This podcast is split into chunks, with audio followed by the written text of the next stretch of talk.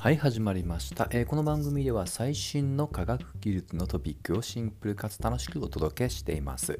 今日のテーマはノーベル生理学医学賞2022の概説と題してお届けをします。前回同じく2022年のノーベル物理学賞の概説をしたので、今回は一番初めに発表された同生理学医学賞について、簡単に要点をお話しします。で、今回は、実は1名の方のみが受賞をされております。テーマが人類の進化の解明です。ノーベル生理学医学賞の過去の受賞歴を見ると、って思う人が多分多いと思います。それだけこのいわゆる進化もしくは人類学、考古学と言ってもいいかもしれません。この分野でこの賞で受賞するっていうのは、私もちょっとパッと前例が思いつかないぐらいです。ただし当然ながらこの分野ですので、一応形容詞を補足すると、古代人のゲノム解析を通じた人類進化の解明なんですね。このあたりがポイントになってきます。はい。で、受賞者なんですけど、スバンテ・ペーボという方で、言わずもがなこの分野では超がつく有名な方です。はい。でまずこの、人類進化学なんですけども、おそらく誰でもね興味あるであろう、なぜ我々は、我々であるのか、今のようにね、栄えたのかっていうところですね。特によく我々の、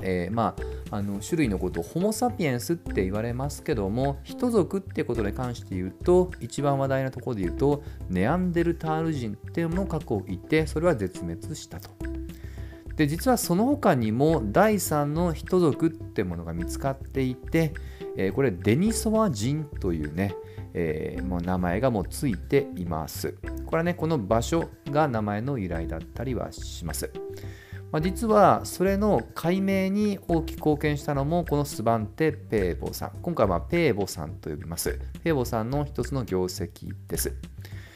でこの方のやはり最もね今回の受賞理由で、そのデニソワ人の発見もそうなんですけども、この人類の進化をゲノム解析で解明したっていうところがポイントなんですね。はい。で先ほど言った通り、ホモ・サピエンス以外の、いわゆる、人族ってものは残念ながら絶滅をしました。で彼は、古代人のゲノム解析っていうのをやろうと思ったんですけども、実は先立ちとして、彼がお師匠さんとしてついたアラン・ウィルソンっていう方がいます。細かく言うとこの方がこの古代のゲノム解析のパイオニアと言っても過言ではないです。もうこの方は残念ながらもう亡くなってますね。結構早期に亡くなっています。でこの方が何を、達成したのか、実は結構、人類の化石と言っても、要は数万年前とかね、場合によってはもっともっとね、数十数百万年っていうのを過去のものを分析しなければいけないと。もう残念ながらそういった過去になってくると、ゲノム解析、もっと言うと、細胞の中の核にある DNA がもうボロボロで解析って普通できないんです。ただしこのアラン・ウィルソンさんはもう一つの DNA を使った解析を編み出しました。実は DNA にはもう一つ、細胞のミトコンドリアにも実は DNA が存在することが分かっており、こちらは、比較的に状態がよく解析しやすい状態なんですね。そしてこの、方自身がこのミトコンドリアの DNA 解析ってことを考案をし、そしてそこに弟子入りをした、ペーボさんがその成果を受け継いで、先ほど触れたネアンデルタール人とか、あとは発見のきっかけとなったデニソワ人の DNA を、きちっとね、この塩基配列っていうね、AGCT というたった4種類の塩基の配列情報の解読に成功をすると。これ大体時期的には2010年の出来事ですので、比較的最近の話です。はい。もうちょっと要点を絞って、お話しすると、ミトコンドリアの DNA を、古代人の化石から抽出をして、それを解読することに成功したと。はい、そしてその解読の結果、人類の進化として非常に画期的な、新しい発見で分かったのが、なんとネアンデルタール人、そしてデニソワ人は絶滅をしていなかった。はい。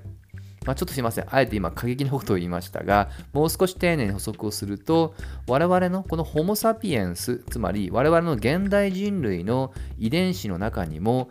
数パーセントネアンデルタール、もしくはデニソワ人の遺伝子が含まれているということをこの方が発見したんですね。はい。つまり我々人類っていうものは、単一にね、全く他の人族と並行して生き抜いてきたのではなく、お互いが交配し合う、これよく交雑っていう表現をします。交雑してきたっていう我々の人類の進化の過程っていうものを初めて明らかにしたっていうのがこの方の偉業だと思ってください。で、人類の進化で大体定説と言われているのが、大体アフリカの南部、サハラ砂漠のよりも南のところから人類が、今のね、現生人類がスタートをして、そこからいわゆるユーラシア大陸とか、場合によってはオセアニアとかに、移住を進めていくと。そしてその移住先でまた、同時多発的に以前からいた、先ほど触れたネアンデルタール、もしくは、もう一つの、人類ですよね、デニソワ人と、交雑をしつつ世界中に広まっていった。だいたいこのような、人類進化のイメージっていうところが、定説っぽく今は彼の研究によって分かってきていると。はい。いずれにしてもホモ・サピエンス VS ネアンデルタールっていうね、よく昔はそういったある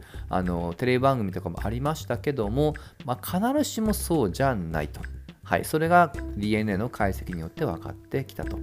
れ本当なかなか話を聞くだけでもね、ミステリーっぽく正直言うとそそられます。はい。で、私自身はたまたまですけども、ちょっとこの話はとある本で知って、今でも結構おすすめしています。それは交雑する人類という、名前の書籍です。はい。古代 DNA が解き明かす新サピエンス史っていう話ですね。先ほど言った通り、その交雑している模様であったり、そしてそこから見えてきたさまざまな論点というものを地域別に解き明かしてくれますし、中には実は日本の先祖の歴史も触れられていますと。はい、ぜひね、関心持った方は覗いてみてください。といったところで、いったこのスバンテ・ペーボさんの、簡単なね、今回の、受賞の概要としてお話を終わりにしたいと思います。はい。ではまた次回一緒に楽しみましょう。